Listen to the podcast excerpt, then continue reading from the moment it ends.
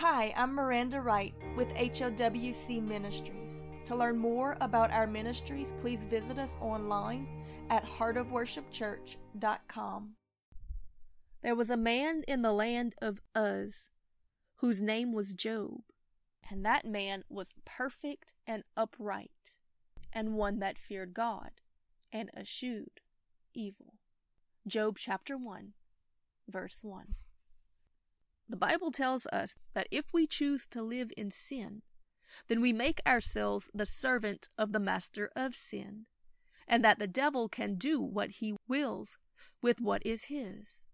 However, if we choose to be the servant of God, then we belong to God, and the devil has no right to us because we are above him, being part of the family of God. In Romans chapter 6 verse 16 we read this, do you not know that to whom you yield yourself servants to obey, his servants you are to whom you obey, whether of sin unto death or of obedience unto righteousness. This very clearly tells us that who we choose to obey is who has authority or power over us. So, understanding that, we have to step back and realize that we know from Scripture that Job was righteous. Therefore, the devil could not do anything to him other than accuse him without first getting God's permission. And that, I think, really is the depth of the story that God did give the devil permission. But it wasn't without good purpose. Because God does not take lightly the suffering of his children. Job would be rewarded in both this life and in the next for his place in God's great purpose. In Luke chapter 18, verse 29, we read this And verily he being Jesus, said unto them, his followers, Verily I say unto you, that there is no man that hath left house, or parent, or brethren, or wife, or children, for the kingdom of God's sake, who shall not receive manyfold more in this present life, and in the world to come, eternal life. Jesus was telling this to his followers, but this is a biblical principle because that very exact thing happened to Job. Job remained faithful to God through his trial and eventually received back double what he had lost. But more than that, thousands of years later, we are still learning from his experience. He could have lived a good life and been forgotten by history and unrewarded by eternity. But because he loved a good God, he was part of something far grander than he could ever hope to comprehend while he was yet in it from his limited perspective.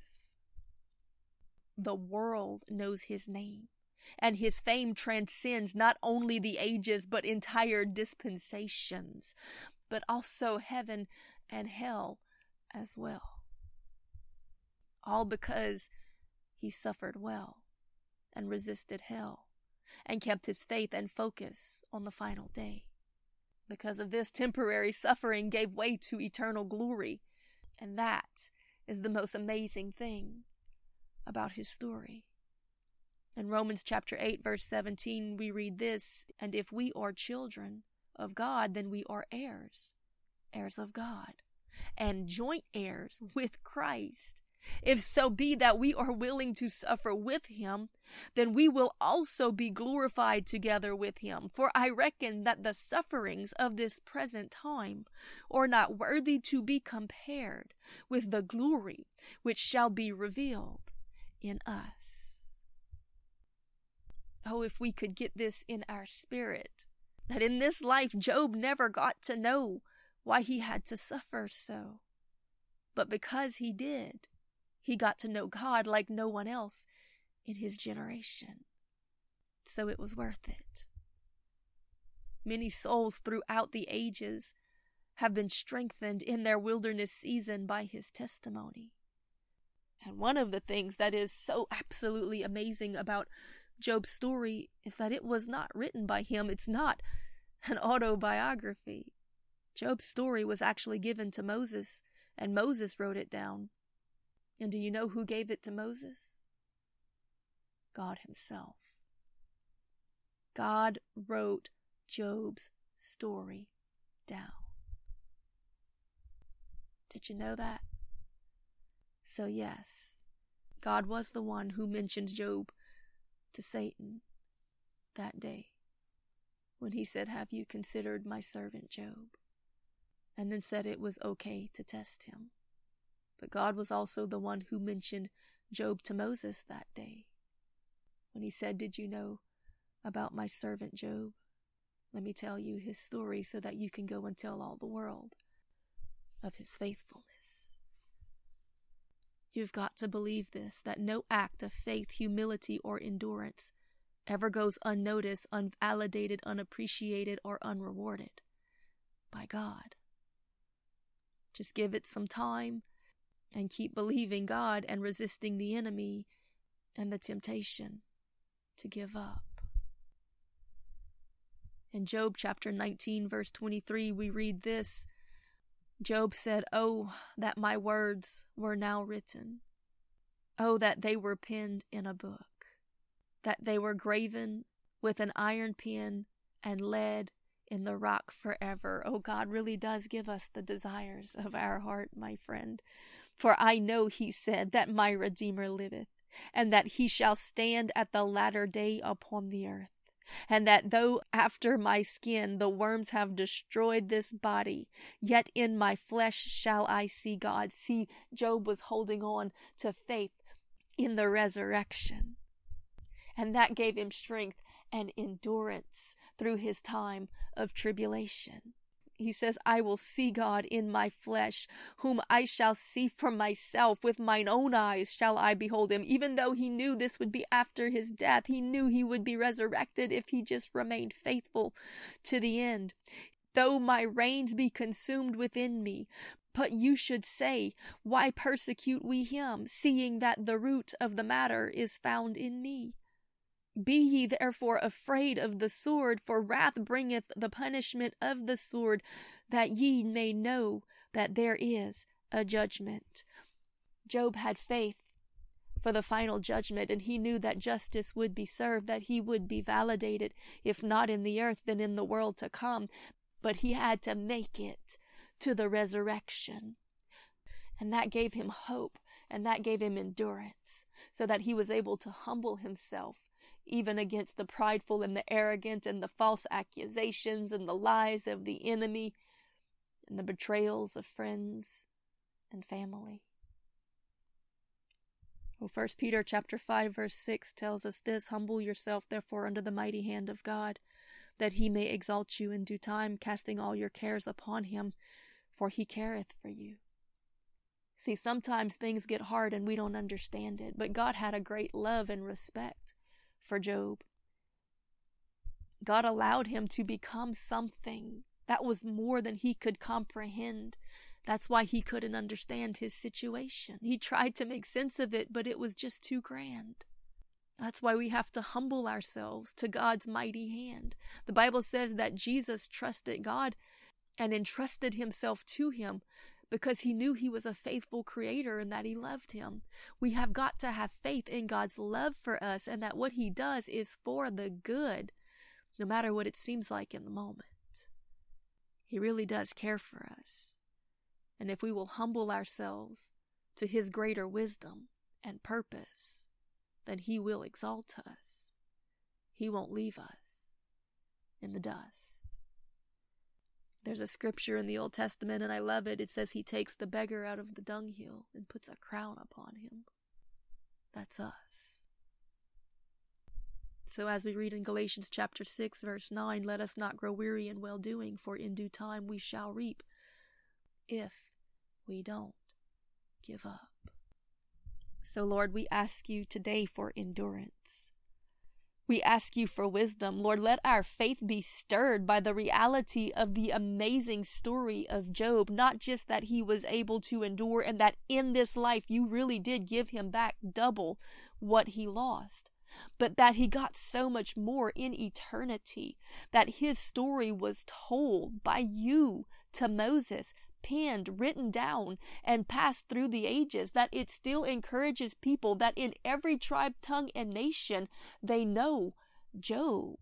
Not every biblical character is so identifiable, but if you say Job, even the unsaved in many cases can at least summarize the message that his testimony brings us. Oh Lord, we want to be useful to your kingdom. We want to be encouragers. We want to help people to make it. We want to turn men to you and help them to have faith in your faithfulness. And if that takes us through some difficult situations, then let us have endurance like Job did. Let us remember the resurrection and not allow anything or any person to cause us to do anything that might jeopardize our place in it. Father, we humble ourselves before you and recognize that we can't do anything and we can't understand everything. But just be with us. Stand with us in our furnace of affliction. Teach us through our uncertain seasons. Lead us beside still waters. Defend us. Be our restorer. Redeem us. Forgive us. Cleanse us. Fill us. Use us. Give us supernatural faith and endurance. God, we ask for strength for the days that are to come. We know that the days will get darker before your return, but you want us to shine brighter. And there may be some among us who have to walk through some difficult things and be Job's. Let us be encouraged that there was purpose in every moment that he suffered. And that that temporary suffering did give way to eternal glory and that he did help so very many through his story. Help us to be faithful. Help us to stay true. Help us to pick up our cross and follow after you. Lord, we pray it not just for ourselves, but for our family, for our churches, for our pastors, for our leaders, because a cross is a very heavy thing to bear. We're reminded that even Jesus buckled under the weight and God raised up someone to help him to carry it. I think that was simply to say that there's no shame in bearing one another's burdens. In fact, the Bible says that when we do that, we fulfill the law of Christ. So let us not forget to intercede for one another, not to blame or accuse or try to find fault, but to lift up and to encourage and to teach and to keep reminding one another to live for the resurrection and the world to come, just like Job did. Because in the book of Revelations, there was a church that Jesus said was about to die spiritually. He said, but strengthen what is left, help them have faith and endurance for the resurrection of the dead, help them to keep looking forward to what's coming and not be overwhelmed by what is currently before them. In the Garden of Gethsemane, when Jesus understood that there was a great weighty trial coming, he cried out in prayer, and the Lord sent an angel to strengthen him there. It is in the hour of prayer that God will strengthen us with the endurance that we need to fulfill our purpose. So, Lord, we know we can't do it without you, because without you we are nothing. But we also know that with you nothing is impossible, nothing is too hard. So we ask you for strength and for wisdom, that you would stir up our understanding of your love for us, and that we would be humble enough to know that we can't understand everything that you're doing. And ultimately, that was your message to Job. When you said, Were you there when I hung the stars in the sky and measured out the mountains and the seas. We can't comprehend. You don't have to explain yourself to me. Just remind me of your goodness, of your love, and that all of it has a purpose. And as we ask you to strengthen us, we thank you in faith and receive it in full. In the mighty name of Jesus. This message was brought to you by HOWC Ministries. To learn more about our ministries, please visit us online at heartofworshipchurch.com.